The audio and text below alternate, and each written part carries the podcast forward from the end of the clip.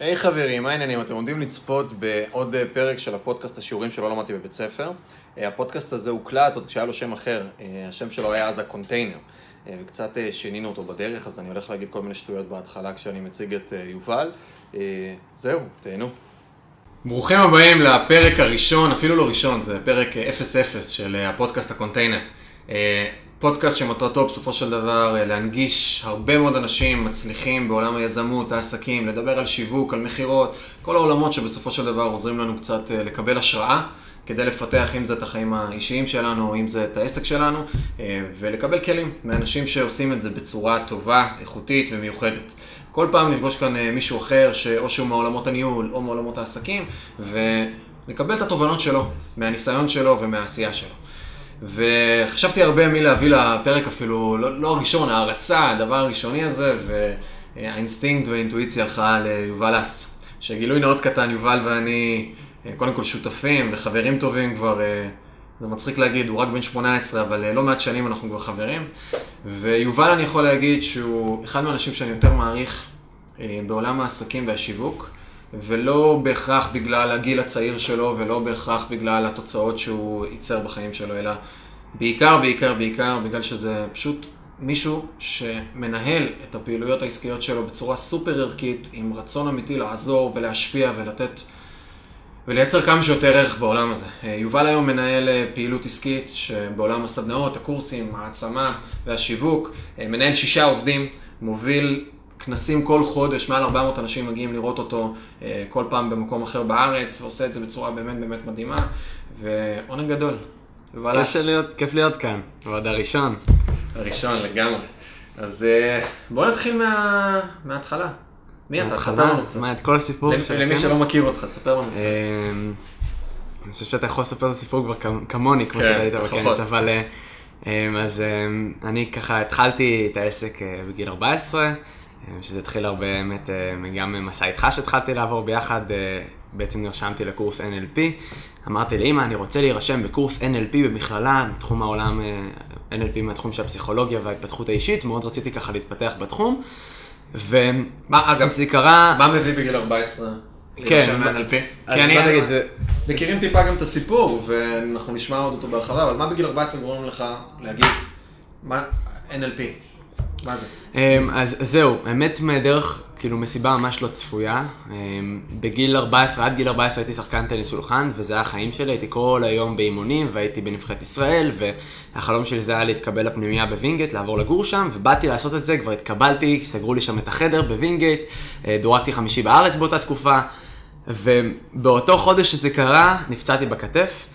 זוכר את עצמי, בא לרופא, אומר לו, אוקיי, תגיד לי כמה זמן, כמה שבועות פיזיותרפיה, הוא אומר, אתה צריך כמה שבועות פיזיותרפיה, אני אומר לו, אוקיי, כמה זמן, כמה שבועות, הוא אומר לי, חצי שנה. אני אומר, מה, מה חצי שנה? ומה אני אעשה חצי שנה עם החיים שלי, תן לי שולחן, זה היה כל החיים שלי, כאילו, לא ידעתי דקה אחת של... שהיא לא בבית ספר, שלא הייתי עסוק בראש בטניס שולחן. והייתי מתאמן ארבע שעות ביום, עוד שעתיים חדר כושר, שישי שבת תחרויות, ולא היה לי מה לעשות. ובאתי לאימונים, והמאמן שלי צעק עליי ואמר לי, לך הביתה, כואב לך היד, כאילו, היה לי משהו שהוא חצי קרע בגיד ועוד דלקות מאוד כבדות. ואז אמרתי, חייבת להיות דרך אחרת להשתפר ולהמשיך להשתפר בטניס שולחן. ואמרתי, אוקיי, אם אני לא יכול להתאמן כל היום, לעשות ספין פורם ולהתאמן עם היד כי אני פצוע, אולי אני יכול להתאמן על המוח ולשפר את היכולת המנטלית שלי בטניס שולחן. כי ייחסתי גם לזה חשיבות, אז אמרתי, חייבת להיות דרך, והתחלתי פשוט לחקור על זה באינטרנט, ובמקרה באמת נתקלתי במילה NLP, ומשם התחל, התחלתי להיכנס לעולם הזה, התחלתי ללכת לערב מבוא, באתי עם אימא שלי ככה לקורס, הראתה שם את האנשים, אמרה לי, יובל, אני לא רואה פה אף ילד בן 14. אמ, ואמרתי, סבבה, אמא, אבל את רואה מה אני אקבל? כי יש פה כלים כל כך מדהימים, איפה את רואה את הכלים האלה בבית ספר? אגב, זה לא טריוויאלי, כן? כאילו, אני חושב שאם הייתי גורם להורים שלי לקחת אותי לאיזה סדנת אה, מבוא, שכולם שם בני 40, כשאני הייתי בן 14, היה שם אירוע מאתגר. זה שהיא הלכה איתך בפתיחות, ולהתעסק, לגמרי. זה גם להתעסק קצת עם המוח, כאילו, בגיל 14, בגיל צעיר, זה לא כזה טריוויאלי. כן, ואני מאוד מאוד מודה לה על זה שהיא בסופו של דבר החליטה, אה, אחרי הרבה הרבה שכנועים, וחודש שלם של שכנועים שהיא לא הסכימה, הצלחתי בסופו של דבר ככה להירשם לקורס, היא רשמה אותי. בקורס בעצם היו הרבה בעלי עסקים, שככה אחד מבעלי העסקים אמר לי, יובל, אני יודע שאתה מצלם ועורך בתור תחביב, בוא תכין איזשהו סרטון שיווקי לעסק. long story short זה פתאום ממשיך, ופתאום התחלתי ככה להכין אה, להרבה בעלי עסקים בקורס שנגנבו מהרעיון שאני יודע להכין סרטונים שיווקיים לעסק שלהם, התחלתי להכין סרטונים, פתאום אחד אומר לי, יובל, הסרטון ממש מילא לי הרצאה שלמה, והתחלתי להפיק ככה סרטונים שיווקיים להרבה בעלי עסקים בקורס. ואחרי כמה חודשים באתי לאמא ואבא ולקחתי את זה צעד אחד קדימה, אמרתי, אמא ואבא, אני רוצה לפתוח עסק. ואמא שלי מסתכלת עליו ואומרת לי, יובל, תגיד, בשביל זה רשמתי אותך לקורס NLP? בשביל שלאחר כמה חודשים תגיד לי בגיל 14 שאתה רוצה לפתוח עסק? מה קרה לך? עוד פעם אחת אתה אומר את המילה הזאת, עסק? אני לוקחת את חזרה הביתה ומבטלת את הקורס, לוקחת את הכסף חזרה. ואמרתי, מה הבעיה? אני רוצה להתפתח, אני רוצה ללמוד, כאילו, אני חייב לעשות עסק בשביל באמת להמשיך להתפתח. באותה תקופה כבר למדתי כל כך הרבה על התחום הזה של היזמות, ואנשים שהיו איתי, וגרתי גם שם אותך הרבה, ואני אשתף שככה, אני חפרתי למיכאל אה, שעות על גבי שעות בטלפון, אחרי שככה הכרתי, למדתי ממנו כל כך הרבה דברים, ואני זוכר כמה שאלות שאלתי אותך כל יום. אה, אני חושב שגם היה רגע מסוים שאתה באת ובהתחלה שהכרתי אותך, אמרת לי, יובל, קח את המספר טלפון שלי, דבר איתי מתי שאתה רוצה, נעשה גם אחת לשבוע, אני, אני לוקח אותך כפרויקט שלי, אחת לשבוע, אנחנו יושבים לאיזושהי פגישה של שעה, נחשוב ככה על ההתפתחות שלך. ואני אז הייתי בן אה, 22. כן. אז הייתי ילד שעושה מנטורינג לילד. לילד, בדיוק, כן. ילד לילד. אז אה, זהו, משם זה התמשך, ופתאום... אגב, אה, זה, אתה יודע, זו נקודה מעניינת. כאילו. באותו רגע, איך לפעמים אנחנו לא יודעים לאן דברים לוקחים אותנו, כי אם עכשיו נסתכל על זה רגע, אה, אתה פוגש איזה ילד בן 14 ואתה אומר לו, בוא, בוא נצא לטיול, בוא אני אעזור לך קצת. לא במקום של אינטרס ולא במקום של כלום, במקום של איזה למידה אה, משותפת ומשהו בסגנון, ופתאום הדבר הזה מתגלגל. והוא התגלגל לאזור שפתאום אה, אני הופך להיות שותף בעסק שלך, והעסק שלך הופך להיות מאיזה משחק ככה נחמד, ואיזה חוג, מחליף לחוג אחר הצהריים, לפינג פונג שלך לעסק. כאילו עסק שמגלגל סכומים אה, של שש ספרות בחודש, שכבר עושה פעילויות משמעותיות, ואתה אומר, וואלה, התחלנו ממה? מ- בוא, בוא נדבר טיפה. כן. ואני חושב אגב שזה זה משהו שהוא מעניין רגע ברמת החיים שלנו, שדווקא אנשים שנמצאים בהתפתחות, בעשייה, ביזמות, בעסקים, הרבה פעמים מקבלים החלטות שהן החלטות נורא ROI, החזר על השקעה, return on investment, כאילו איך אני עכשיו בא, האם זה שווה לי, מה יותר שווה לי, מה, מה הרגע ברמת, אה, כמה שעה שלי שווה, מה ההחלטות שאני עושה. ואני חושב, לא יודע, אני עכשיו ממציא איתך איזה כלל, אני חושב שזה 20% מהדברים שאנחנו עושים, 20, 30, 10 למישהו, תלוי כל אחד עם התמהיל שלו, צריכים להיות בלתי תלויים בכלל, במטרה ספציפית. תן להם החזר על השקעה. קשרים אגב, באמת אני מסכים שכאילו, את ההחזר על ההשקעה על קשר אתה רואה אחרי 15 שנים, אז אין ערך לבדוק ROI בהאם ליצור איתו קשר ולעזור לו, כן, כמו שאתה אומר, 15? לעשות לומד. אה, אני חושב שהרבה מקומות כן. מעניין. בהרבה מקומות אתה פתאום יוצר קשר עם מישהו ואין לך סיבה עכשיו להיות איתו בקשר ואתה חמש שנים בעסק שהוא בכלל לא קשור ואין לך אינטרס עסקי איתו אבל בגלל שיצרת איתו קשר טוב ועזרת לו במשהו אחרי חמש שנים פתאום נזכרת אגב, ו- אני, אנחנו נחזור לסיפור עוד, אבל אני רוצה, יש לך איזה קשר כזה? שיצרת ממקום שהוא לא של אינטרס מובהק או משהו בסגנון, ופתאום זה יצר לך איזשהו חיבור, איזושהי התעסקות. אני מכיר כמה, אגב, אצלך, המון אנשים שפשוט חיברו אותך. אם זה דניאל לוויתן או כל מיני אנשים אחרים, שפתאום ככה פגשת באיזה מקרה, עזרת כן. לו. כן. כן אז יש לי כאלה לא חמש שנים כי אני חושב שאני לא בעסק כן. חמש שנים אבל אני אני רואה את זה אתה ממש חוזר. קיים חמש שנים. בדיוק. עכשיו, בין אם זה ברמה של, אמ, אמרתי לך אז, כאילו אפילו ברמה של שבוע לאחר מכן, פתאום אני נזכר, רגע, אני יכול גם, כאילו לא, אמ, היה לי אז את אמ, אחד מההרצאות שיצא לעשות הרצאות אורח ב, ב, באוניברסיטת תל אביב, באיזשהו אירוע של מנהלים שם, אז היה שם רוני אלשיך, והיה שם אה, ככה, היה שם אה, גם... אה, רוני אלשיך, של מפכ"ל פפר. המשטרה. כן, מפכ"ל המשטרה ומייסד פפר. אמ, הבנק. גל ברדע, אה. כן, הב- הבנק. הפעילות של הבנקים. אמ, שהוא עכשיו כבר באמת יצא מהשותפות שם, מקים בנק חדש, אבל הדבר המעניין זה שרציתי לקבוע איתם פגישה, אמרתי, הם אנשים שאני לא יודע מה אני אעשה איתם בחיים, אני ארצה, ואז פתאום, לאחר מכן שככה עשיתי את הפגישה, ישבתי עם איזה רוני אלשיך שלוש שעות, וככה למדתי, חקרתי אותו וזה, פתאום רגע, שבועיים לאחר מכן הקמתי תוכנית live של רעיונות, ועכשיו יוצא שבאמת סגרנו לרעיון שהולך לקרות בקרוב, וכאילו, כאילו, לא היה לי את האינטרס, אבל... באת להרצאה, להרצות בהרצאה, על הדרך מי שבאוניברסיטת אגב, באתי. להרצאה בגלל הקשרים, ראיתי מי, שאלתי מי. מרצה, ואשכרה אגב, הדבר היפה זה שלחתי לעצמי, אני לא ידעתי מי זה רוני, רוני אלשיך, לא ידעתי מי זה גל, לא ידעתי מי זה השמות, שמעתי מפכ"ל, מפכ"ל נשמע לי מרשים. משהו חשוב. בדיוק, אני לא ידעתי אפילו שזה משטרה, ידעתי לבדוק משהו בצבא. שמעתי גם אה, פפר, אמרתי פפר אני מכיר, מייסד, אוקיי, פשוט התחלתי, רשמתי את כולם בגוגל, מצאתי את התמונות שלהם, שלחתי עצמי בוואטסאפ, לעצמי בוואטסאפ, את התמונות, כדי שאני אדע לזהות אותם, כי אני לא הכרתי אותם. ואז פשוט, גל ברדע, הנה זה גל ברדע, חיפשתי אותו, חיפשתי לפני השירותים, תפסתי גל, אתה גל, בוא נקבע פגישה. סגרנו פגישה. רוני אלשיך, דיברתי איתו בפנים, ואז איך יצרתי קשר, זה, קבענו פגישה. ואני חושב שלא לא היה לי בכלל אינטרס, אמרתי, זה אנשים שהם הצליחו בחיים, אני רוצה ללמוד מהם. וכאילו, גל ברדע, לא היה לי שום קשר, אני לא יודע מה זה יוביל, אגב, חלק מהקשרים שיצרתי שם, אבל אלו אנשים שבאמת הצליחו לעשות דברים בחיים, והם מתישהו, אני כאילו... מתישהו אני יודע שאני אוכל לעזור להם, איכשהו נעשה משהו ביחד. יש פה שני דברים מעניינים. אחד, אם אני רגע, אני לומד ממך בהקשר הזה, כן? אה, הפנאטיות. אתה יודע, כמו סוסים, פנאטיות שלך, שאתה חדור כל כך מטרה ואתה כאילו לא מסתכל ימינה ולא שמאלה, ועל מה אני אומר את זה? כמו, לפעמים אני מרגיש שאתה, וזה למידה, אתה כמו סוס. סוס, הרבה פעמים שמים לו, או פרדה או חמור, שמים לו בשני הצדדים פה, ככה שהוא לא יראה. מכסים לו את העיניים. ואז הסוס נמצא בהסתכלות רק קדימה, או רק דרך קדימה. אלא אם כן מכוונים אותו ימינה ושמאלה. ואני חושב שאתה יצרת לעצמך בדיוק את, את החסמים האלה. אתה לא מסתכל ימינה ולא שמאלה.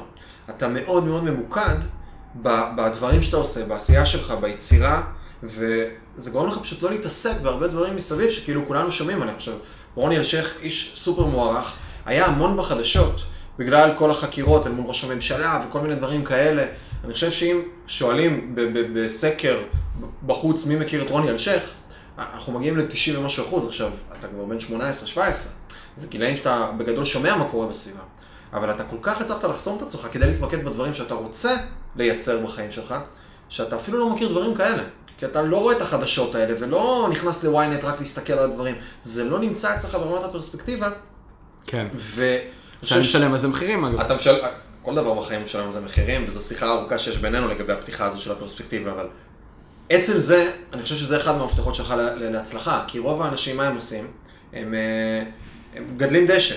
הם כאילו עושים הרבה קצתים, קצת מזה וקצת מזה וקצת מזה וקצת בדיוק. מזה, ואז הכל בגובה דשא. ואתה קיבלת החלטה עם עצמך, אגב, שהיא החלטה כל כך כל כך לא טריוויאלית, שמגיל 14 עד היום 4 שנים אתה מפוקס על משהו אחד, בסדר? שארבע שנים זה לא כזו תקופה ארוכה, יש לך עוד הרבה כישרונות שהצליחו להביא אותך לאן שאתה הגעת, אבל ארבע שנים אתה ממוקד בפעילות אחת, בדבר הזה, ולא יותר מדי מטייל בכל מיני חצרות של אחרים. לגמרי. ואז התפיסה הזאת הביאה אותך לזה. ודבר שני שהוא מדהים בעיניי,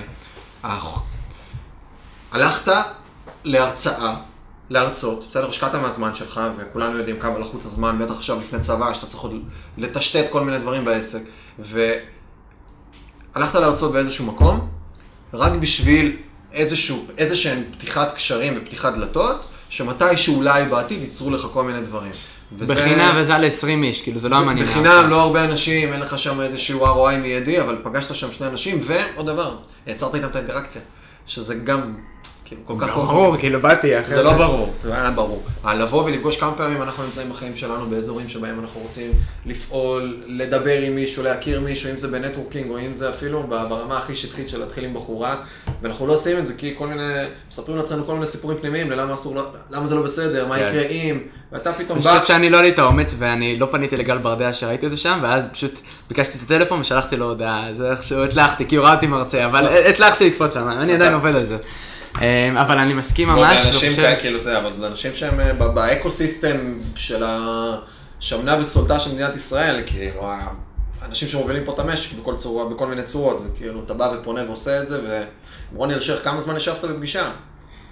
שלוש שעות, ועכשיו... אבל הדבר המעניין הוא, והוא אמר לי משפט שאני לוקח את זה בדיוק בהקשר למה שאמרת על הפוקוס, אמר לי משפט, אמ, אמר לי, יובל, מנהיג, והוא מדבר הרבה על, אה, הוא עשה הרצאה על ניהול, ועושה היום המון אה, הרצאות, הכשרות על ניהול, וככה אחד מהמשפטים שהוא ממש אמר לי ונחרט לי בזיכרון, זה יובל, מנהיג אמיתי, זה מנהיג שיודע לקחת את כל התפיסה והחזון שלו וה, והערכים שלו למשפט אחד. והוא אמר, זה מאוד מעניין, ברגע שאתה יודע לקחת את הכל למשפט אחד, שזה כל כך פשוט להבנה, וזה כל כך דבר שאתה יכול לחזור עליו כמו מוטו, וכאילו זה מאוד פשוט לדעת, זה דיכוטומי, אתה, אתה מקיים את המשפט הזה או לא, כן לא? אז, אז שם זה ממש מוטבע ואתה מתחיל לאגור לך הרבה הרבה אנשים שמקשיבים לזה. עכשיו אני אומר את זה בהקשר לזה שהוא אמר, אה, שאלתי אותו מה, מה המשפט שלך, הוא אמר לי, המשפט שלי, התפיסה הייחודית שלי לגבי ניהול, זה לשכל עובד בחברה, במוסד, בצבא, לא משנה איפה, לכל עובד, חייל, יש יתרון יחסי על כל האנשים בחברה. לכולם. כלומר, לכל עובד יש איזשהו יתרון יחסי אחד ספציפי שיש לו יתרון שהוא יותר טוב בו מכולם. והיתרון היחסי הזה אתה צריך לזהות, זה לא רק חוזקות של מה אני חזק כאן קצת יותר כאן, יתרון אחד ספציפי יחסי, ממש בעולם, שיש לו יתרון על כל האנשים האחרים. ומשם לקחתי את זה בהקשר למה שאתה אומר, שהרבה הרבה אנשים, וגם אני, קיפצתי בין כל מיני למידות, וקצת הייתי טוב בזה, קצת הייתי טוב בזה, וקצת הייתי טוב בזה, ויש הרבה הרבה דברים שאני טוב, ויש, אתה יודע, חוזקות שאתה רוצה לפתח בתור יזם, שכולם צריכים לפתח, כולם צריכים להציב מטרות, כולם צריכים לדעת לנהל את הזמן, כולם צריכים לדעת ליצור קשרים, קשרים זה משהו שכולם חייבים לדעת. אבל אחד מהדברים, דוגמה שאני לקחתי לעצמי, ואמרתי, אני רוצה להיות בזה מאסטר. מאסטר ברמה של, לא, לא יודע, אי אפשר להגדיר הכי טוב בעולם, אבל מאסטר ברמה של באמת אין הרבה, עם יכולת שאני יכול לפתח. ואני עדיין מתפתח בזה, אבל מאסטר, מבחינתי היה בפסיכולוגיה, אמ, אה, פסיכולוגיה שיווקית והאנושית, להבין בני אדם עד רמה מאוד עמוקה ומדעית. שבסוף זה הכל. מה משפיע.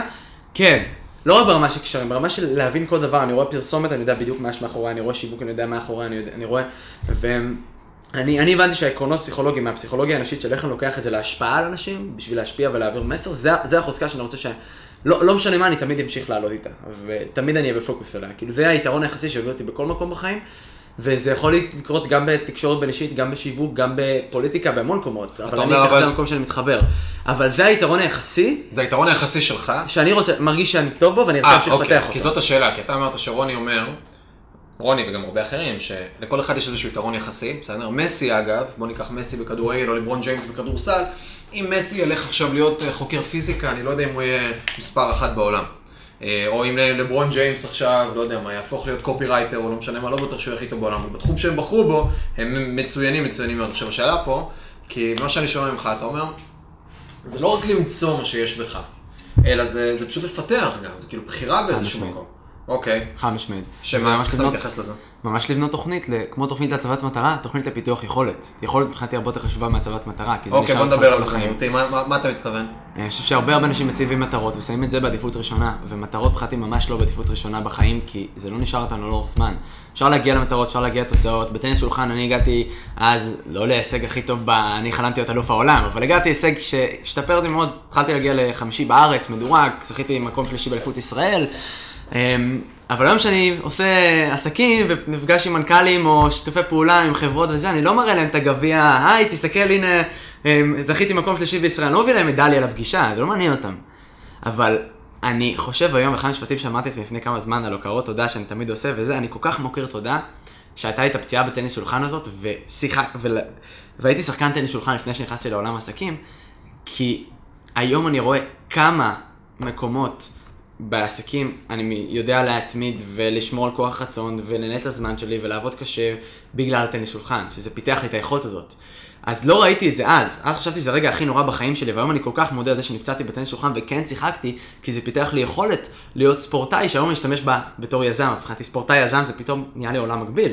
אז העולם הזה של יכולת זה מה שנשאר איתנו לכל החיים, ואני מתייחס ממש, כאילו, כמו שיש תוכנית עבודה, הצבת מטרה, תוכנית עבודה לבניית יכולת, ולי יש ממש בטלפון רשימה של ספרים ותרגילים של איפה אני רוצה ליישם את זה, ואנחנו יודעים שיש לנו ככה הרגל ששיפרנו אחד עם השני ולמדנו על משוב יומי, אז במשוב יומי שאני סוף יום לפני שאני הולך לישון, שואל את עצמי שאלות ומקליט בטלפון, אמ, ככה ממש משוב, אז אני ממשב כל פעם את אותה יכולת, איפה אני הייתי יכול לשפר את ה...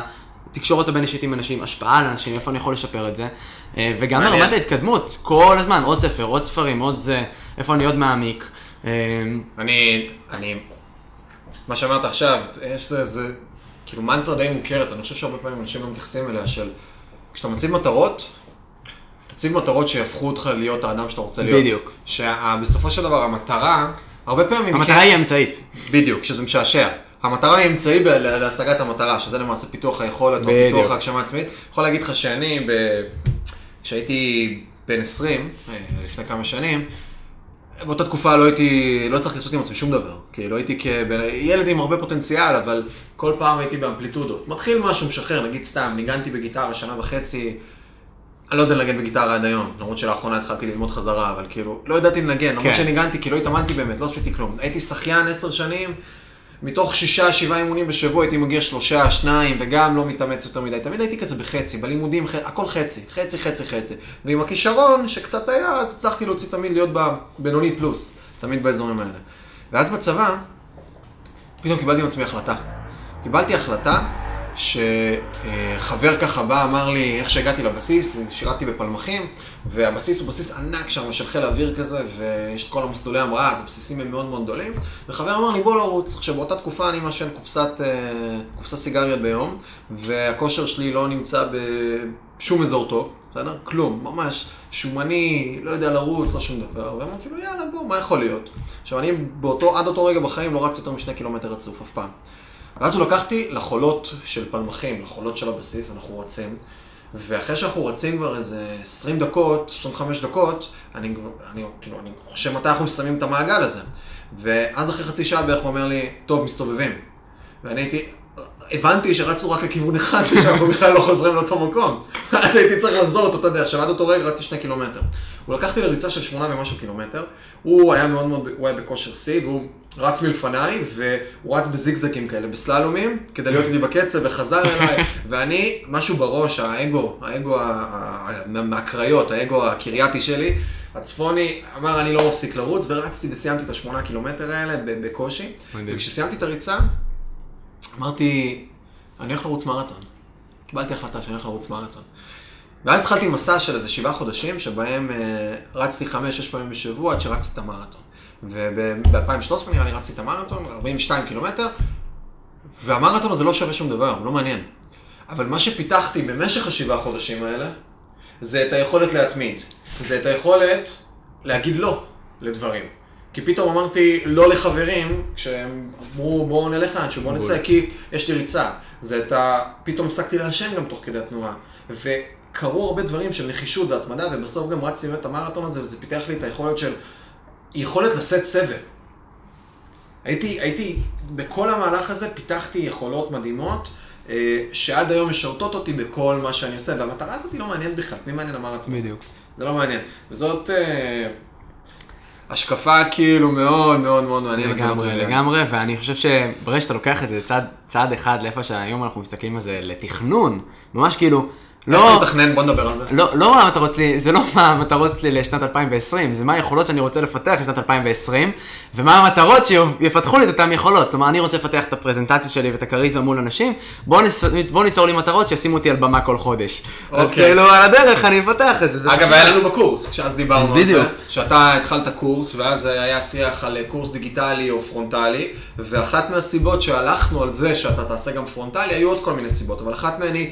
אני רוצה לפתח את הכריזמה שלי על במה, ואת היכולת שלי לשלוט בחדר, בכיתה, באנשים, ואני עד היום מרצה ב-400 וב-400, אגב, הרבה אנשים חושבים שיותר, אה, ככל שיש יותר אנשים זה יותר קשה להרצות, אבל זה בדיוק הפוך. אצלי כן. כשאנחנו עומדים על במה מול 400 איש, אז אתה...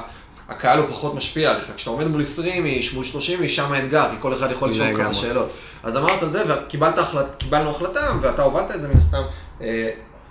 אשכרה לעשות את פרונטלי, כן. מאותו מקום של בוא, אני רוצה לפתח את הכריזמה ואת היכולות שלי. בדיוק. זה... אז תוצאות יבואו, ותוצאות מביאות, הופכות אותי לבן אדם יותר טוב. אז שאלת איך אני מתכנן את זה. קודם כל, באמת אני, באמת מתפס, מסתכל על תפיסה, ואתה אמרת איזשהו משפט שם של מנהל או מנכ"ל מסוים של חברה, שאומר, את החברה הענקית כשאני אבנה, הביליארד דולר קמפני, או איך שלא נקרא למושג הזה. חברת הספד. בדיוק, החברת הספד הגדולה, הפרויקט המשמעותית ביותר שאני עושה בחיים, אני לא אבנה לפני גיל 30. ואני גם בגישה כזאת, כאילו החיים מאוד מאוד גדולים, אני אבנה המון המון דברים, אני יודע שבגיל 30, או, אין לי מושג, זה לא מדויק, אבל אני אתחיל משהו ענק יותר. מדהים. עד גיל 30 לא מעניין אותי מטרות. אני אשיג הרבה הרבה דברים, זה רזומה, זה סבבה, זה לא באמת מעניין, הקשרים הרבה יותר חשובים. אבל עד אז אני אתעסק בלהיות הבן אדם הכי טוב שאני יכול, בשביל שאני אתחיל, כאילו, אם אני אתחיל מאפס בגיל 30, מבחינת המטרות לא יהיה לי שום כסף, שום דבר, שום משאבים, רק יכולות, אני אהיה מהיכולות הטובות ביותר שאני יכול להיות. ואיזה יכולות אני צריך בגיל 30 של... בוא נהיה כאילו מסלול התפתחות על גיל 30 שלא קשור בכלל למטרות, לא מעניין אותי כסף. עכשיו כסף אגב זה, זה גם, אני מסתכל על זה כמשאב לפיתוח יכולות, כי אז אני פתאום יכול להשקיע בהמון קורסים והמון אולי אימונים עם מאמן אישי אחד על אחד, ולקחתי איזה אימונים על פרזנטציות בשביל לשפר את היכולת פרזנטציה, בתור ילד, ילד חסר ביטחון שהיה לו אפס ביטחון מול אנשים. אמ, אבל ברמת התכנון, ברמה הפרקטית, כמו מטרה, גאנט, משימות, איזה יכולת אני רוצה לפתח. אני מאוד, מאוד מאמין בהקשר למה שאמרת. בתחום של הלמידה, ביזמות זה מאוד מאוד מפתה, כאילו, אתה אוהב להתחיל קורסים, אתה אוהב ללמוד המון, אז הייתי שם שפשוט אתה רוצה לקרוא עוד ספר, ואז אתה קורא עוד ספר, ואז אתה קורא עוד קורס, ואתה כאילו מנסה להיות היזם שלומד ולומד לכל החיים, אבל בפועל הספרים האלה מהווים רק כאילו זמן שאתה משקיע שלרוב הולך לפח. אני, אני, אני חושב שהאזור הזה של ספרים, וזה בדיוק העניין של כמה אני לומד וכמה אני עושה, התמהיל ביניהם. ויש לנו גם המון שיחות על האזור הזה, ואני יכול, שנינו מדברים על זה שהרבה פעמים יש פרופסורים באוניברסיטה שמלמדים תואר שני, MBA למנהל עסקים, אבל בחיים שלהם לא הסתכלו לעובד בעיניים ופיטרו אותו.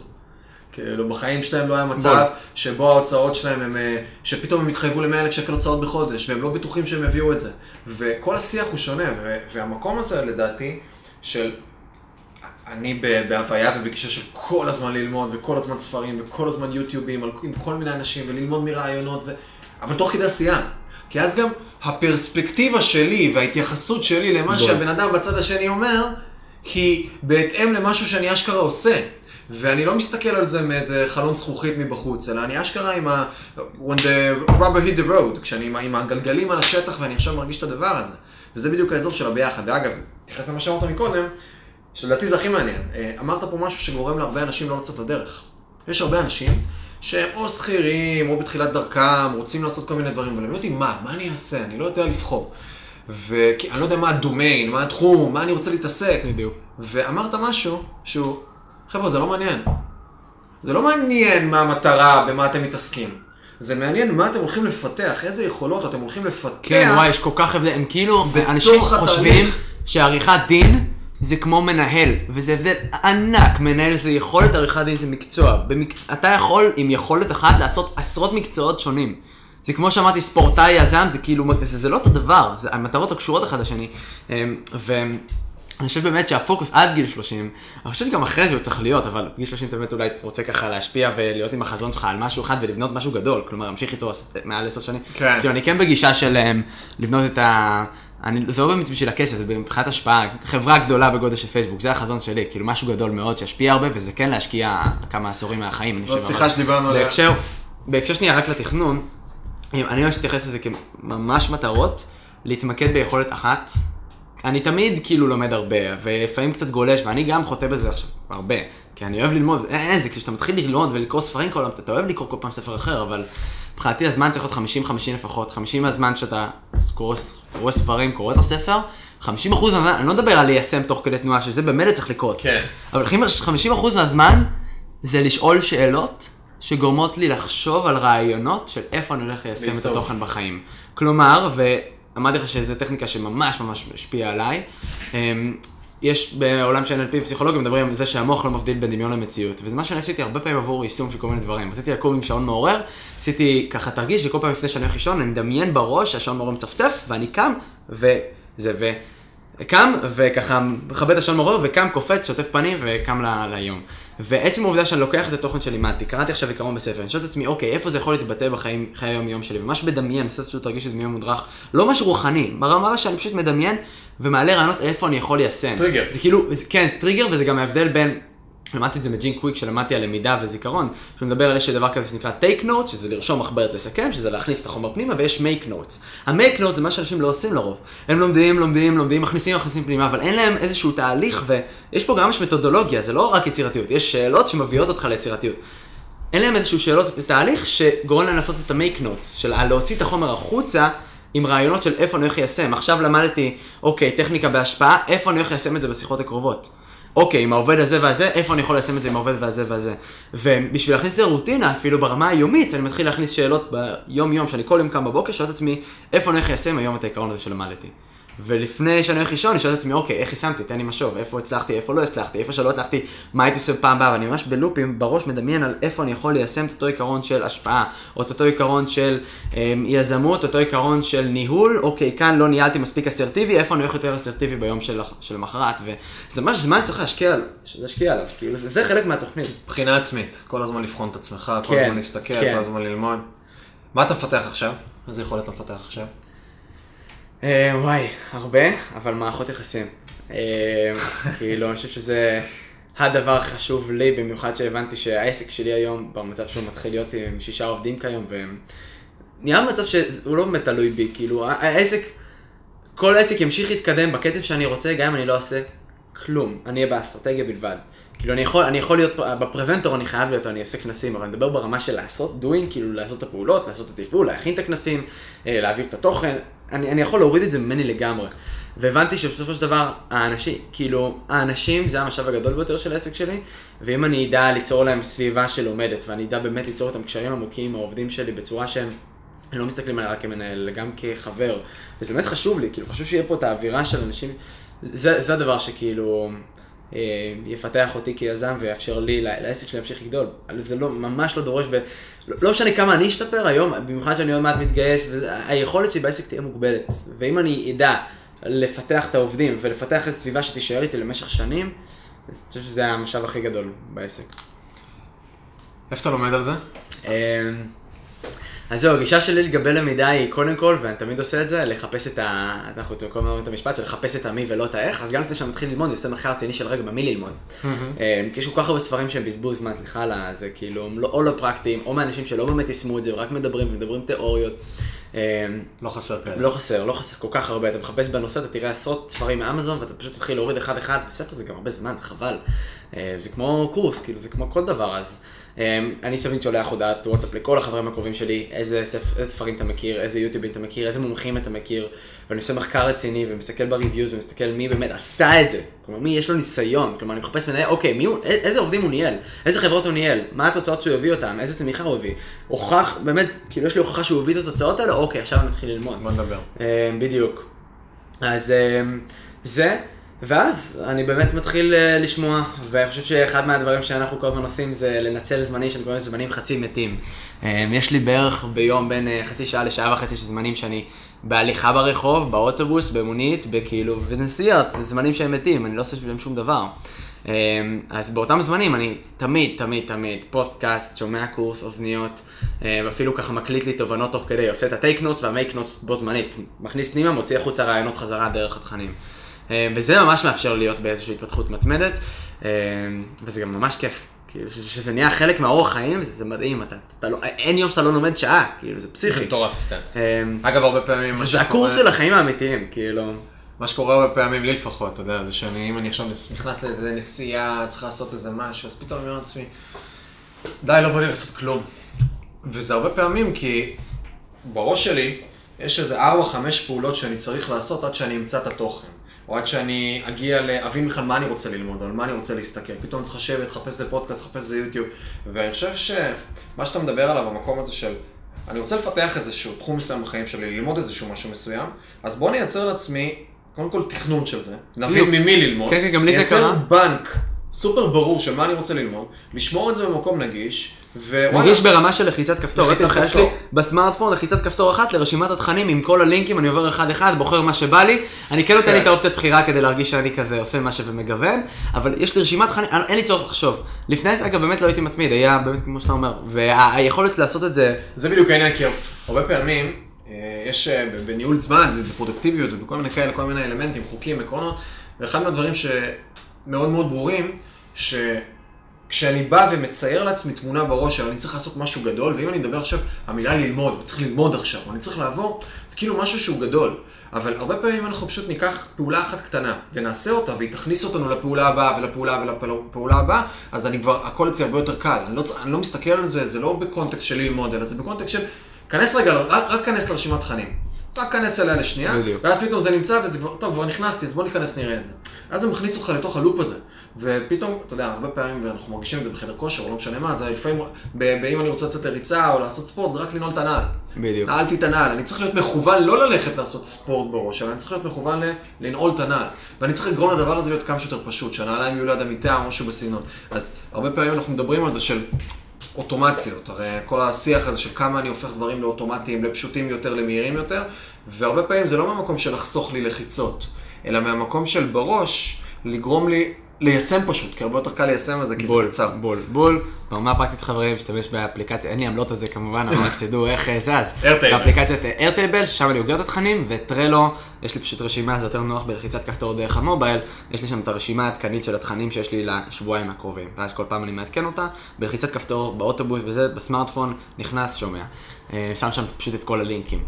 אה, זהו, אז זה ככה, אני חושב שזה באמת אורח חיים שכל יזם צריך לפתח לעצמו, אבל הפוקוס כאן הוא דבר חשוב למידה, יותר. למידה, למידה. אגב, יותר מזה, אני יכול להגיד לך שיש משפט כזה יחסית מוכר, קלישאתי כזה של אה, ספר הוא ראי. אתה יכול לקרוא את אותו ספר פעמיים, אבל בשלבים אחרים בחיים, והקונטקסט וה, שלך משתנה, ואז ההקשר שלך משתנה, ואז אתה קורא ספר אחר. כי אתה, כי אתה פשוט קורא אותו במקום אחר. בול.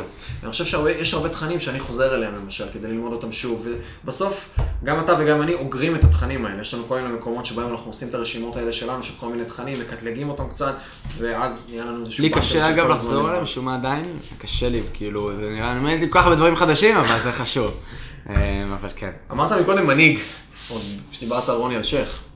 מה זה מנהיג בשבילך? מה זה מנהיגות?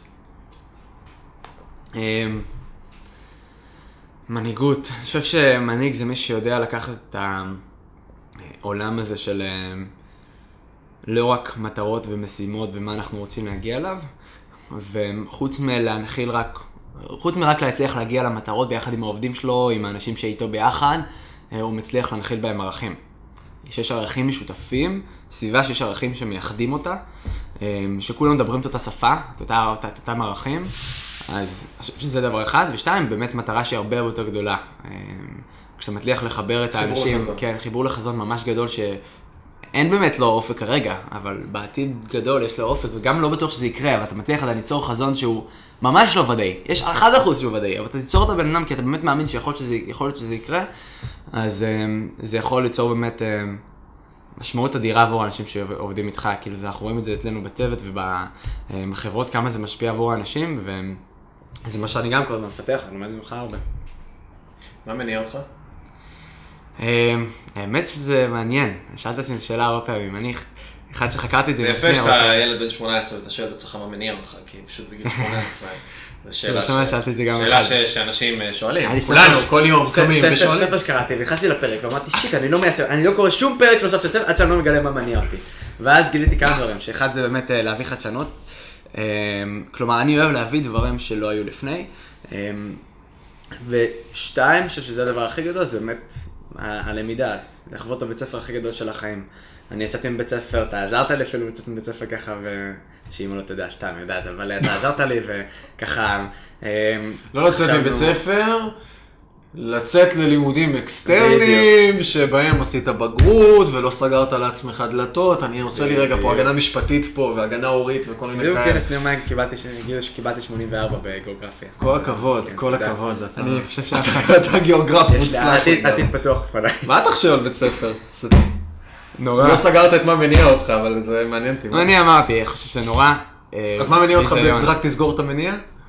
אה, חדשנות, אני חושב- להביא לא, חדשנות? לא, אני חושב שדווקא בגלל שאני כל כך לא אוהב את הבית ספר, אני חושב שהבית ספר של החיים זה אחד מהדברים שממש מניעים אותי. כלומר, מה זה אומר? ה- בית ספר של החיים. ללמוד תוך כדי עשייה ותנועה זה אחד מהדברים הכיפים ביותר שחוויתי. למידה.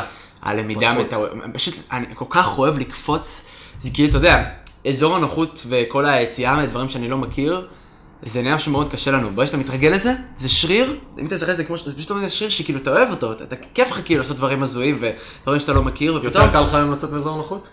זה נהיה ממש שזה כיף. אה, ממש, כאילו לנהל עובדים בלי שאתה יודע לנהל, אז אתה לומד.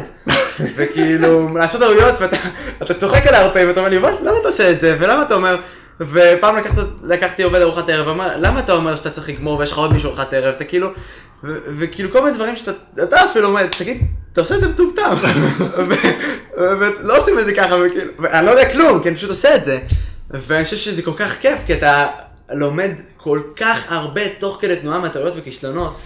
זה אה, המקום, אחד מהדברים שאני כל פעם מחדש מוקסם ממך, מוקסם, זאת המילה פה, ש, ש, שנעים לי לראות, כאילו נעים לי לראות את זה אצלך וכיף לי וזה עונג גדול, זה שכשאתה עושה טעות, או כשאתה נמצא בקדמת הבמה, ליטרלי לפעמים, כאילו תרתי משמע, שאתה עומד רגע על הבמה, אתה מסיים את הכנס, אחרי שאתה עומד מול 400 איש, וזה לא פעם ראשונה שאתה עושה את הכנס, ואתה יודע שאתה טוב בכנס, ואנשים מפרגנים לך, ואתה אתה, אתה מרצה מצוין, ואתה מדבר על תכנים שאף אחד לא מדבר עליהם.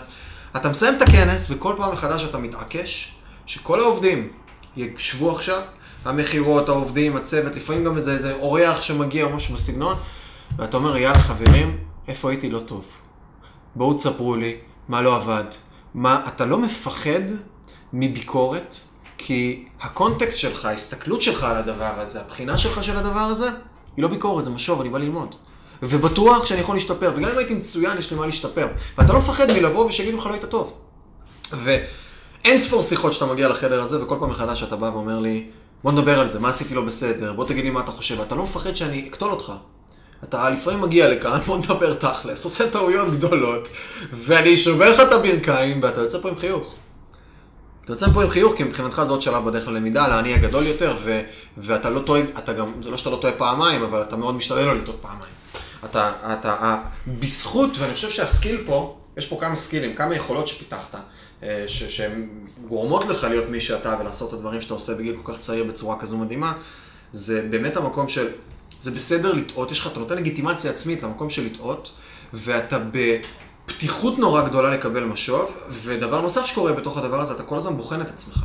כמו שדיברת, מה אתה עושה בבוקר, מה אתה עושה כן. בערב, אתה כל הזמן בבחינה עצמית, וכשאתה בוחן את עצמך כל הזמן, אז אתה כל הזמן מחפש מה, מה אני יכול לשפר ומה אני יכול לדייק. אני, אני באמת חושב, כאילו, שזה בא מתוך מקום שהבנתי באיזשהו רגע שכל העניין הזה של ניסיון וכמה זמן אני בתחום זה ממש בולשיט. כאילו, הרבה הרבה אנשים חושבים שהם...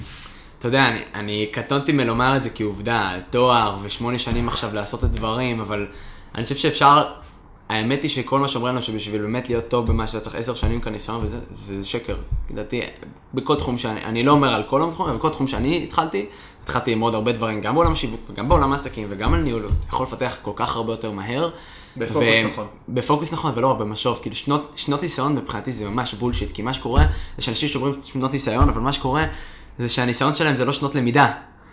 על כל, לא יודע, על כל שבעה שבועות של ניסיון, רק מתוך שבע, ש, שבעת השבועות האלה הם לומדים אולי יומיים למידה על זה שהם חוטפים בראש, אבל הטעויות הקטנות הם לא שמים לב, כי זה לא מפריע. זה כמו הקטע שאתה לא יורד במשקל, עם, כאילו, זה, אתה, אתה יורד במשקל שאתה רואה את עצמך מראה ואתה אומר, מה, השמנתי 30 קילו. רק שהאש בוערת, אבל אנשים ממש פועלים מתוך מקום של חיווי שרפות, ואם אני מקום של למשל הטעויות הקטנות ולמנוע מזה להיות גדול, כלומר לבחון ברמה היומיומית, אז אני לומד פי עשר יותר מבן אדם אחר שעובר את אותו ניסיון כמוני. יש... אה, ואני יכול בשנה לעשות מה שאנשים עושים בעשר שנים רק בגלל שאני ממשב. יש את חוק העשרת אלפים שעות שהוא... אה, מטומטם, סליחה, כאילו ממש, זה לא נכון. שנכתב בכל מיני מקומות, ויש ספר מצוינים, הדרך להצלחה של מלקולם גלדוול, שבלי שום קשר כדאי לקרוא אותו. הוא מנתח שם הרבה אנשים מצליחים, מרמת המוזיקה ביטלס, לרמת אה, שחמטאים כמו קספרוב, ונגנים, וכל מיני skills כאלה שהם ב top level. וניתחו את זה וראו שאנשים שמגיעים לרמה עולמית, יש להם לפחות עשרת אלפים. יש חמשת אלפים רמה ארצית, שבעת אלפים רמה כאילו בינלאומית, ועשרת אלפים world class, כאילו ברמה הכי גבוהה. לא בינלאומי, world class, הכי הכי הכי גבוה, שזה די דומה, אבל ב top של ה top. ועשרת אלפים שעות, עשרת אלפים שעות זה גרוסו מודו, עשר שנים, שלוש שעות כל יום, שבעה ימים בשבוע, משהו בסגנון הזה. ואז שמעתי את החוק הזה, אמרתי לעצמי, רגע, אני למדתי בבית ספר. בבית ספר היו לי מורות. המורות לימדו 30 שנה גם. חמש-שש שעות ביום, לא שלוש שעות ביום. והם הרבה יותר מעשרת אלפים שעות, אמרתי לעצמי, בואנה, הן לא רמה עולמית, הן לא בוורד קלאס. וזה בדיוק ההבדל. יש אנשים שיש להם עשר שנות ניסיון, אבל אין להם עשר שנות ניסיון. יש להם שנה אחת ניסיון עשר פעמים. הם, לא, הם עושים את אותו דבר. בדיוק. ויש אנשים שאומרים לעצמם, רגע, כי הרי זה בסוף העצימות למידה שלי. כמה אני לומד, כמה אני מטמיע, באיזה צורה אינטנסיבית אני עושה את הדבר הזה. וככל שאני עושה את זה בצורה יותר... וההבדל הוא, וזה, וזה הדיוק, וזה... יש ספר אחר שנקרא גריט, אה, של פסיכולוגית בשם אנג'לה, שהיא מדברת רגע על כל העולמות של מצוינות וחתירה למגע, והיא אומרת שההבדל באמת באזור הזה של חוק העשרת אלפים שעות הוא מה שנקרא אימון מכוון. זה שכשאני הולך לעשות משהו, אז אני לא עושה אותו, אלא אני שואל את עצמי על מה אני הולך להתמקד, במה אני הולך להתאמן, מה אני הולך לשפר, בכל פעם שאני עושה אותו. ואם בול. אותה מורה הייתה מגיעה, ומהיום הראשון, הייתה לפני כל שיעור רק כותבת לעצמה, וזה איזשהו טיפ שאני חושב שאתה ואני עושים אותו בכל מיני וריאציות. לפני שהיא הייתה רק נכנסת לשיעור, לפני כל שיעור, בשנה הראשונה הייתה כותבת, איזה יכולת אני הולכת למקד עכשיו, שהיכולת יכולה להיות אה, מענה לשאלות תלמידים, שכשתלמיד שואל את השאלה, אני רק אגיד את השם שלו לפני. כן, דני, שאלת מצוין. אני רק אגיד את הקטנה הזאת, זה מה שאני הולך להתמקד בו עכשיו. ובסוף השיעור, היא תבחן את עצמה איך הייתי. רק הקטנה הזאת, כל פעם למצוא את האזור הזה, וזה לנו בחיים, בכל אזור, כן? עכשיו אתה ונכנס לנהל פגישת צוות, אז תשאל את עצמך אה, על מה אני הולך לשים פוקוס. בפגישה הזאת אני הולך לשים פוקוס על אה, דמוקרטיה קצת, לתת לאנשים לשאול שאלות ולייצר שיח. כי מנהל טוב הוא מנהל פתוח. כל פעם, וזה בדיוק. מקצר את הדרך ברמה מטורפת. ויותר מזה, עוד משהו שאתה עושה, ומעטים מאיתנו עושים, כן? אה, זה לקוח מעולמות הספורט יותר. שאם מסתכלים על ה-NBA ועל ה top top top וכל המקומות הכי טובים, בעיקר בכדורסל רואים את זה, כל אחד מהמשחקים מצולם, והמאמנים מכריחים את השחקנים לצפות בהקלטות, גם אם המשחק היה מצוין והם ניצחו. כי זה לא מעניין בכלל. להפך, אגב, רוב האנשים, זה זה דבר שמצחיק, ועשינו את זה, גילינו את זה אה, לפני כמה חודשים. אה, זה מצחיק שגם אני, כאילו, שהיה לי כנסים לא טובים, הייתי צופה בהקלטות ומנסה להבין מה גרם לכנס לא בדיוק, להיות זה טוב. מה שאתה היית עושה. מקליט כל כנס עד כן, היום, כאילו. כן, ועכשיו היום אני צופה לא כל פעם, אבל במקומות שאני אומר שאני צריך להשתפר, וזה מצחיק שבכנס שהצלחתי הכי הרבה, וזו החוויה הכי טובה, אנשים יצאו הכי מרוצים, וגם שמענו את הסקר הכי טוב, שהוא באמת, כאילו, והיה מכירות הכי טובות בכנס, זה הכנס שלא צפיתי בו פעם אחת. וזה היה כנס שבחיים לא הגענו להצליח לכמות מכירות כזאת כמו באותו כנס, ו... אגב, רגע, קונטקסט ל- למי שמקשיב. כן, שבעצם יש לי כנס אחד, אחד לחודש, שיש בו גם באמת הרבה כלים שאנחנו נותנים, וגם מכירה בעצם של התהליך המתקדם שלנו, למי שרוצה, הוא נשאר בחלק הזה, ואני אומר לו, עכשיו, מי שרוצה, מי שרוצה לשמוע פרטים, אני נותן לו פרטים מהתוכנית המתקדמת שלנו, תוכנית ליווי לבעלי עסקים. אז זה מצחיק שהכנס שבו מכרנו הכי הרבה, ולא ראיתי אותו פעם אחת הקלטה. כלומר, הרבה הרבה אנשים גם שהם עושים, הם עושים משוב רק על הכישלונות, אבל דווקא משוב על ההצלחות, הרבה פעמים בא לאנשים כ... אה, היה לי יום ממש טוב, וואי, היום שיחקתי, ו- וזה מצחיק, בטניס שולחן זה גם תפס אותי, כאילו. יש מקומות שאתה לא טוב סתם. לא הולך, אין לך סתם להיות סתם, כאילו יש משהו שקרה שם ושווה לך כן. להכיר, הגעת לשם, כאילו זה מתועד. ואז אמרתי, בואנה, יש לך את זה מול הפנים, הנוסחה שלך להצלחה, להצליח למכור בכנס, היא מול הפנים, יש לך את זה מצולם, למה אתה מנסה לשבור את הראש על למה לא היית טוב? תנסה לקחת את המקומות שהיית טוב ותמדל את זה. ואתה מדבר על כנס, יש לך הקלטות מגיל 12-10 שהיית משחק פינג פונג והיית מסתכל על הצילומים שלך. כן. עכשיו, זה היה משהו חריג בך טבוע, אתה יודע, אנחנו מדברים על זה שכל הדברים אתה מפתח ויכולות, וזה לא כישרון מולד, והפרזנטציה שלך אתה שיפרת אותה והכל אתה שיפרת, אבל כן יש איזה משהו ש, שגרם לך, היכולת הזאת ללמוד, אני חושב שזה מה שהיה בך פשוט, הרצון ללמוד כל הזמן, לשנות, לפתח, להזיז. וזה העניין, כאילו, המרכזי לדעתי שגורם לך כל הזמן לעוף, לעוף, לעוף, לעוף כל הזמן. אה, בית ספר, מה אתה חושב על בית ספר? זה... יש את התשובה שאתה, שאלה שלמה, אתה רוצה שאני אתן לך את התשובה הכנה או הפוליטית? חצי ציבור. אני רוצה את התשובה כן, לא הפוליטית. אה, התשובה הכנה, שאני חושב שזה ממש ביזיון. אה, אישית, כמובן, שום דבר לא עובדה, כל דעה שלי, אבל זה פשוט נורא. אה, זה רק נהיה נורא יותר, היה לי בדיוק אה, ראיון בתוכנית שלי עם אה, פרופסור אל דורון, דוקטור אל דורון, שגם אחרי זה נפגשנו איתו, ככה יצא לך גם להכיר אותו, וברמה השיווקית עזרת לו. אה, שהוא סיפר כמה הוא חושב שהמצב רק מידרדר מפעם לפעם. לא כי הוא לא משתפר. כמות השינויים שיש בעידן החדש כל כך גדולה, והעידן החדש כל כך מתקדם, שגם בית ספר קצת משתפר כל שנה, ואני חושב ש... אתה יודע, דיברנו על חוק הפרטו, הרבה אנחנו מדברים על זה, על מה באמת חשוב ומה לא, והם שמים כל כך הרבה משאבים עבור טכנולוגיה, ומקרינים, ושמים כסף על לפטופים, ועל שיפוצים, וקירות קירות צבועים, וכאילו, אני, אני ראיתי בבית ספר שכל כך הרבה דברים, אבל לא על דבר חשוב, זה התוכן עצמו, שהוא יהיה מרתק, ושהתלמידים באמת ייהנו בשיעורים. אפשר לעשות את זה עם, עם כיתות, סליחה על המילה, כאילו מחורבנות, עם כיסאות של פעם, אפשר לעשות את זה בכיתה בלי כיסאות, לשבת על הרצפה ולעשות שיעור מעניין, זה ממש לא חשוב, הם משקיעים את הזמן, והדבר הכי חשוב זה שהם משקיעים את הזמן רק עבור אינפורמציה ולא עבור יכולות, רק עבור מידע, בעניין ש, בעידן שכל המידע נמצא בלחיצת כפתור, וזה ייצב אותי, כאילו, כל כך העציב אותי לראות שאני משקיע טונה של שעות עבור לשנן מידע. שמה קורה אחרי כמה חודשים, ועשיתי בחינה, לא רק אני, שאלתי פעם אחת באיזשהו, עשיתי סקר בשביל להוכיח למורים שהם טועים, שאלתי את התלמידים, מי זה לא זוכר... סקר, זה עמדת על הבמה בהרצאה לכל. בית ספר. בדיוק, הרצאה שעשיתי להם, ושאלתי מול המורים, בלי בושה, כמה אנשים מי? כאן לא זוכר מה הוא למד, היה שם איזה 150, מי כאן לא זוכר מה הוא למד לפני שנתיים בהיסטוריה? אף אחד לא הרים את היד. כאילו, אף אחד, אף אחד לא הרים את היד שהוא זוכר, סליחה. זה היה שוק לי ולכל המורים. ומזה הבנתי שזה לא רק אני, כל המו... התלמידים זכרו ושיננו רק לתקופה קצרה ואחרי זה שכחו. ואנחנו בעידן לא רק שיש לנו כל כך הרבה אינפורמציה, גם אינפורמציה זמינה לנו בלחיצת כפתור. אפילו פייסבוק וגוגל אמרו שהם עכשיו לא מייחסים, אה, הם הודיעו לאחרונה שהם לא מייחסים חשיבות לתואר ברוב התפקידים שמגייסים אליהם אנשים. כי, כי לא מעניין אותם כבר תואר, המידע מעניין אותם הרבה יותר היכולות, ואת היכולת שלך לנהל, ולהתמודד עם לחץ, ולתקשר יותר טוב עם אנשים, ולהיות יצירתי, והעידן הזה משתנה כל כך היום, שאני חושב שגם דוקטור אייל דורון, ככה אחד הדברים שהוא אמר בריאיון איתו, כי זה היה על מערכת החינוך, זה מתגבר לזה שהוא נפגש עם שר החינוך, ושר החינוך אמר, תשמע, זה לא אחראי לעשות שינויים מהר. אני, זה לא אחראי אם אני עכשיו אנסה לקדם מערכת החינוך, החינוך מהר. ואז הוא אמר, אה, אוקיי, אז מה שאתה אומר לי, אם אני שנייה אבין את התפיסת עולם, זה שבעצם כל השוק ההייטק הוא לא אחראי. וגם כל השוק של הטכנולוגיה הוא לא, לא אחראי בכלל, וכל השוק של התזונה וכל השוק של הספורט, ובעצם אתה הבן אדם הכי- הכי אחראי בעולם. וכאילו, אני חושב שזה מאוד מעניין, זה הרבה הרבה יותר לא אחראי להישאר במקום או להתקדם לאט בעידן שכל כך מהר בשינויים, והיום בעידן שמהר בשינויים, מידע כל הזמן משתנה, כל הזמן, והדבר שלא משתנה זה יכולות.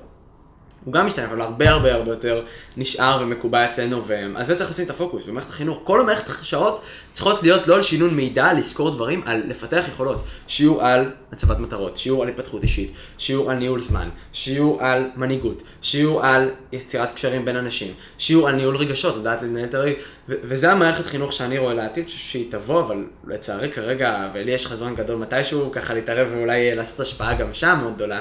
יש לנו גם קורס, אתה יודע, שאנחנו מפתחים שקוראים לו השיעורים שלא לימדו אותי בבית ספר, אז אני מתכנן לעשות איזשהו שינוי שם, אבל אני חושב שכרגע המצב רק מחמיר.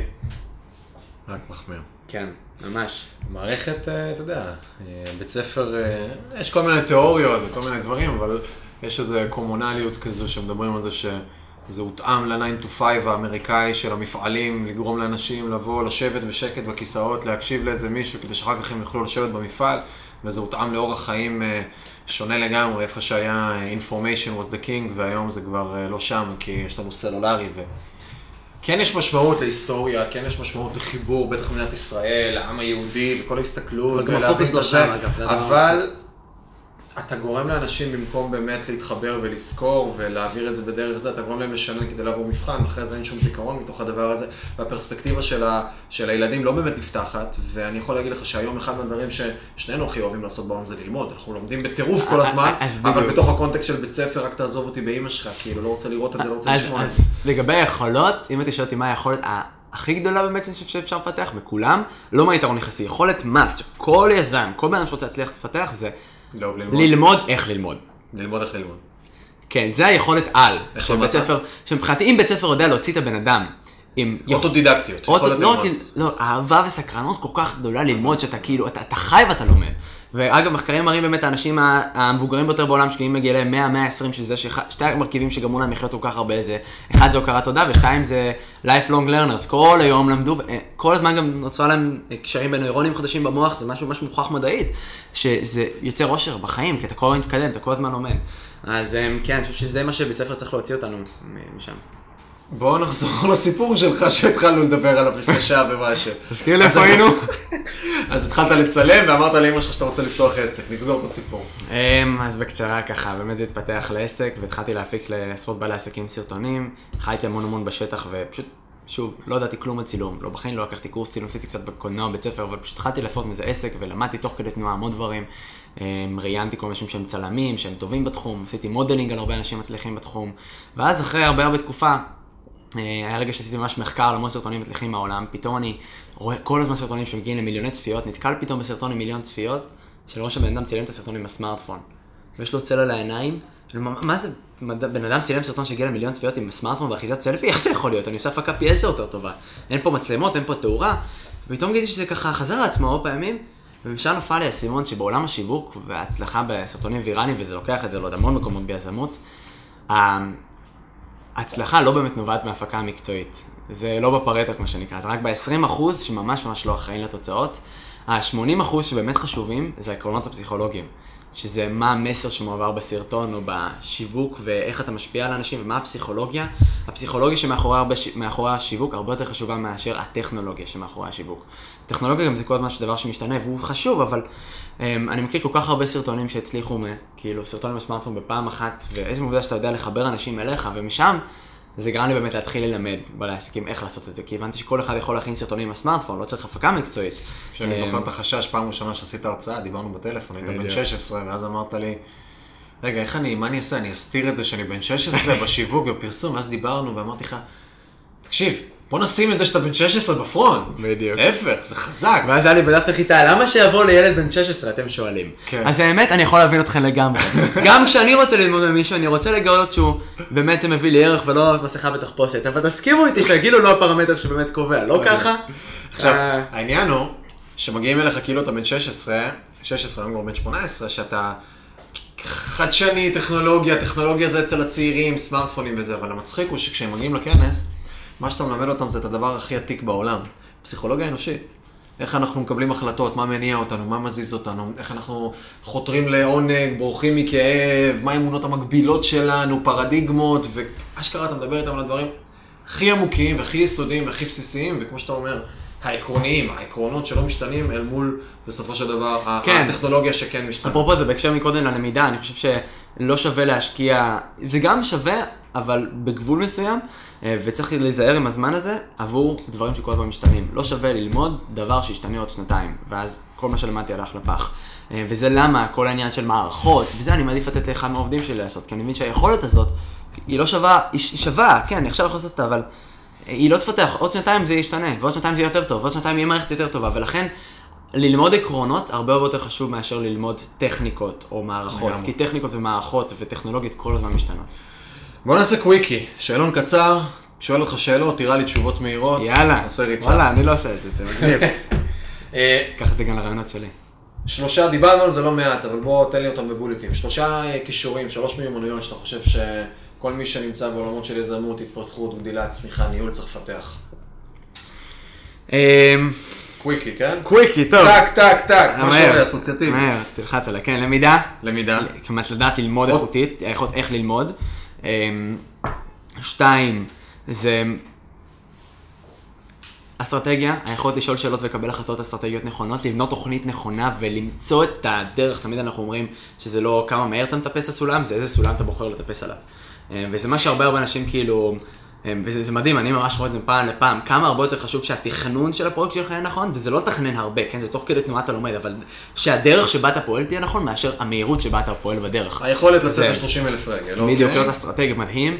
ודבר שלישי, אני חושב שזה אה, תקשורת עם אנשים. תקשורת השפעה, ברשת, השפעה. יכולת להשפיע, לגרום להניע, תקשורת, מצוין. פסיכולוגיה אנושית. איפה אתה עוד חמש שנים?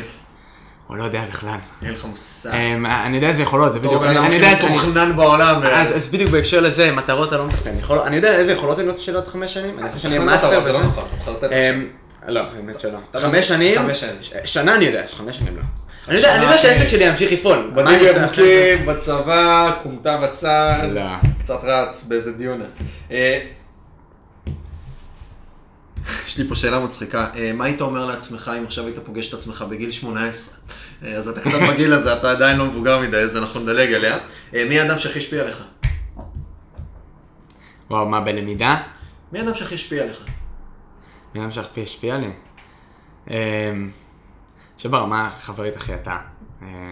זה לא, לא, לא, לא תכננת את- השאלה הזאת עם התשובה, אבל ברמה של כאילו מי שהשפיע עליי, בר- הרמה הערכית שהיה איתי לאורך הדרך, אז חד משמעית אתה, אתה יכול להגיד שהיום חברים, אבל אז זה היה נראה, זה היה יותר בתפיסה של אה, אני כל הזמן רק לומד ממך ושואל שאלות וחופר לך כל היום בוואטסאפ. אמ, ברמה של אמ, למידה בקורס או ספרים והכל, מנטור שאני למדתי ממנו הכי הרבה, ואני חושב גרי ויינרצ'וק, שהוא יזם מדהים שאומר המון המון דברים שהם חוזרים על עצמם, אבל לראות אותו פועל, ללמוד, לעשות modeling עליו, זאת אומרת ללמוד איך הוא חי ולראות ממש פגישות שלו וללמוד מה הוא מדבר וזה, זה, זה, זה מדהים. אה, אגב, אפרופו למידה, אני חושב שאחד הדברים הכי חשובים בללמוד זה ללמוד איך למדל אנשים אחרים. כלומר, ללמוד מתוך הצלחות, לא ללמוד רק מספר ומכלים. תאמין לי, אתה לא. יודע לעשות קוויקי, אתה. אה, אחי, אבל לעבודה, קוויקי בבוקר, מאחלים לעבודה. אם יש לך יכולת להסתכל על הצלחה, לא, אף אחד לא מביא לך קורס, אף אחד לא מביא לך שיטה. לא, לא נותנים לך שום נוסחה ביד, נותנים לך הצלחה. הנה, קח סרטון שהגיע ל-10 מיליון צפיות, תנתח לי את המרכיבים שגרמו לסרטון הזה להצליח. הנה, קח לי את הבן אדם הכי עשיר בעולם, תסתכל על הבן אדם, תשאל אותו שאלות, תסתכל על המעשים שלו ותבין משם מה גרם לו להצליח, תוציא, תוציא כאילו, תסחוט את המיץ ותוציא את השיטה מתוך הבן אדם, זה אחד מהיכולות הטובות ביותר שפיתחתי. אני חושב שלמדתי גם הרבה יותר מ modeling. כלומר מלך- במחקר על אנשים מאשר מללמוד הספרים. מה יהיה רשום על הקבר שלך? וואו אחי, שאלה שבכלל לא חשבתי עליה. זאת המטרה. זה לא יהיה קוויקי. אתה לא... מה רשום על הקבר שלי? אתה, אחי, אולי אתה לא, לעולם לא תמות, כי פשוט יפתחו מלא טכנולוגיות, אתה תהיה מליין, אתה תהיה מיליארדר, אז אתה תקנה אותה. יקפיאו אותך כמו את וולט דיסני. אני... מה היה רשום על הקבר שלך? מהר, אסוציאטיבי. אה, בן אדם ש- בן אדם שרצה לעשות, שעשה שינוי בחברה, בכל החברה. שינוי אה, לטובה, לרעה. שינוי לטובה מן הסתם, ושינוי אה, בתפיסה, ושינוי בערכים. בן אדם שכאילו החדיר מה- החדיר ל- ל- ל- לחברה איזשהו משהו שלא היה לפני שהוא... אני, שאלו, הייתה לי שיחה על זה באיזו אזכרה שלא מזמן הייתי בה, שאלה אותי איזה מישהו משהו בסגנון, אז אמרתי לה, אה, אצלי בקבר יהיה טלוויזיות, אני אביא טלוויזיות שהם זה, ויקרינו סרטונים שלי עם מלא דברים שאני אעשה עם מלא משפטים. אני חושב גם, אגב, שאפרופו זה, זה בן אדם באמת שיתקרו אותו לעומק. לא בן אדם כזה, אתה יודע, אמ, אני חד וחלילה לא, לא אומר, אפילו לא אגיד אנשים, אבל כאילו מהאנשים האלה שפתאום מצליחים ומקבלים המון חשיפה והמון פורסם, הפרסום לא מעניין. אני חושב שהרבה יותר חשוב, אתה יודע, אמ, שתהיה מפורסם אבל ברמה עמוקה, שאנשים ידברו. ויספרו, בדיוק, שאנשים יזכרו את הסיפורים שלך גם לאחר 200 שנה, ועדיין יספרו אותם, ועדיין אה, יטמיעו את הערכים שלהם, שלך בחיים שלהם. איזה דמות מעוררת בך השראה? אמ, המון. אמ, עכשיו אחד מהאנשים שאנחנו לומדים ממנו הרבה זה טים פריס, שהוא בן אדם אה, שלומד ממנו הרבה. אה, מעורר בהשראה לראות את החיים שלו, כמה הוא לומד וכמה הבנתי שאני לא יודע מה שאני לא יודע. בהקשר לזה. אם היה לך עכשיו אה, שלט באיילון, שחודש שלם הוא היה שלך, והוא לא למטרת פרסום ולא למטרת כלום, מה היית כותב בו כמסר? וואו. שלט חוצות באיילון.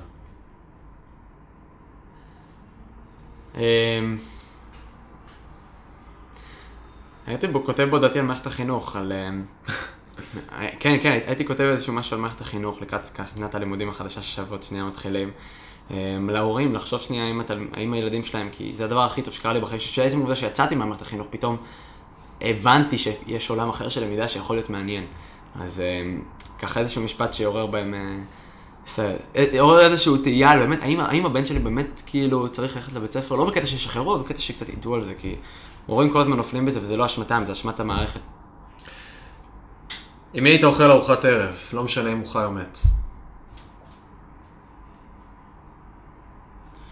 אה, וואלה סטיב ג'ובס עליי לראש. סטיב ג'ובס? אה, כן, כן. לא הצלחתי לחקור יותר מדי את הבן אדם, זה כאילו הרג אותי, שמעתי המון המון הרצאות. אדם שנכתבו עליו הכי הרבה ספרים בעולם. זהו, ספרים אני, אגב, אני לא אמרתי את זה קודם, אבל רק לפני חצי שנה התחלתי באמת לקרוא ספרים. אתה מאזין לספרים. כן, כאילו להאזין, כי יש לי מאוד מאוד קושי בלקרוא, אז אני רק מאזין, ואז התחלתי להאזין, אבל שמעתי הרבה הרבה הרצאות, ועדיין יש הרבה הרבה דברים שלא הצלחתי לפצח שם.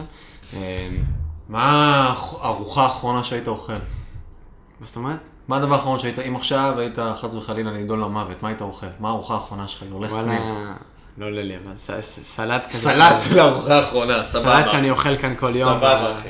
סבבה אחי. הייתי, לא, הייתי אוכל ארוחה, אגב, תדעו, זה מה שאני עושה. הארוחה, שאני שם את הסמארטפון ככה ולומד איזה הרצאה תוך כדי. מבחינתי זמן, זמן אוכל זה זמן מת ללמידה. אגב, אני חולק עליך, כי אני חושב שאתה צריך להיות במודעות. יש משהו בלהיות מודע למה אני לא יודע. לא, לא, אני אני גם אוהב וגם, אוכל, אבל. אני לא לא יודע למה זה. כזה... מ- או שאני מדבר עם בן אדם אחר, ואז זה תקשורת, ואני אוהב לדבר עם אנשים תוך כדי שאני אוכל, או שאני צופה בתוכן, אבל זה לא שזה לא מביא לי, אני אני לא יודע מה, אין יותר מדיעה הנאה בשבילי באיך אוכל. אה, יובל, היה לי עונג. גם לי. למרות שאני כל יום מדבר איתך, וכל יום חווה אותך מאוד וריאציה ולומד ממך המון, ולפעמים גם אה, אה, מלמד אותך משהו, ואני יכול להגיד שכל שיחה איתך, וגם השיחה הזאת עברה לי תוך שנייה וחצי, כי ה... הרמת תודעה שלך, הרמת בחינה שלך, האופן שבו אתה מסתכל על דברים, זה משהו שהוא מיוחד ברמות שקשה לתאר, ועונג גדול לחלוק את המסע הזה של היזמות ושל החיים איתך, ותודה רבה שבאת, אני חושב שיש... תודה לך, אחי. הדדי המון לגמרי. ערך שקשה קשה לתפוס אותו, וזה היה... זה היה משהו אחרון שאתה רוצה להגיד, אה, פלטפורמה, משהו שאתה רוצה לקדם, משהו זה, לא. שום דבר, אין קידום, אתה אומר, אין אתה כבר מקודם. מספיק. לא, לא מקודם מספיק, אבל... אה, הקידום לדעתי זה באמת לתוכנית הזאת, שזה מדהים לראות, אה, אגב, אפרופו שכאילו, יכלת לדחות את זה וזה, ואמרת, יאללה, יובל, שבוע הבא, בוא נתחיל את המומנטום, בוא נתחיל לעשות פרק 0.0, ואני חושב שהתוכנית הזאת, אתה הולך להביא כאן, סיפרת לי על אורחים ומנכ"לים ואנשים שאתה רוצה להביא לכאן, והם שווה מאוד מאוד מאוד לעוקבים כאן להיות אה, צמודים לתוכן הזה, כי אתה מאמין בעומק ולא רק ב... עומק. אה, כן, לא רק ב...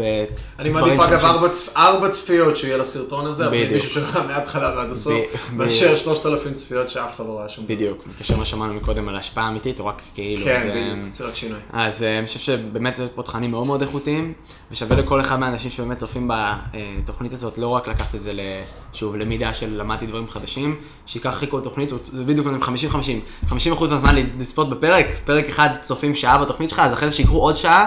של שאלת שאלות עצמם, איפה אני לוקח את זה לחיים שלי, איפה אני יכול ליישם את זה כאן, מה פתאום, עם- מה, מה, מה, יוב- מה מיכאל היה אומר לי, מה המנטור הזה היה אומר לי, אחד מהשאלות שאני תמיד אוהב לשאול זה, מה אותו, מה סטיב ג'ובס היה אומר לי במצב הזה, מה טוני רובינס היה אומר לי במצב, אז פתאום עולים לי המון המון רעיונות. תגיד, אתה יודע להגיד שני משפטים רצוף בלי לעורר השראה או לתת או ללמד מישהו משהו? יש כזה דבר? אין אה, משפט. ולאס. תודה לך אחי.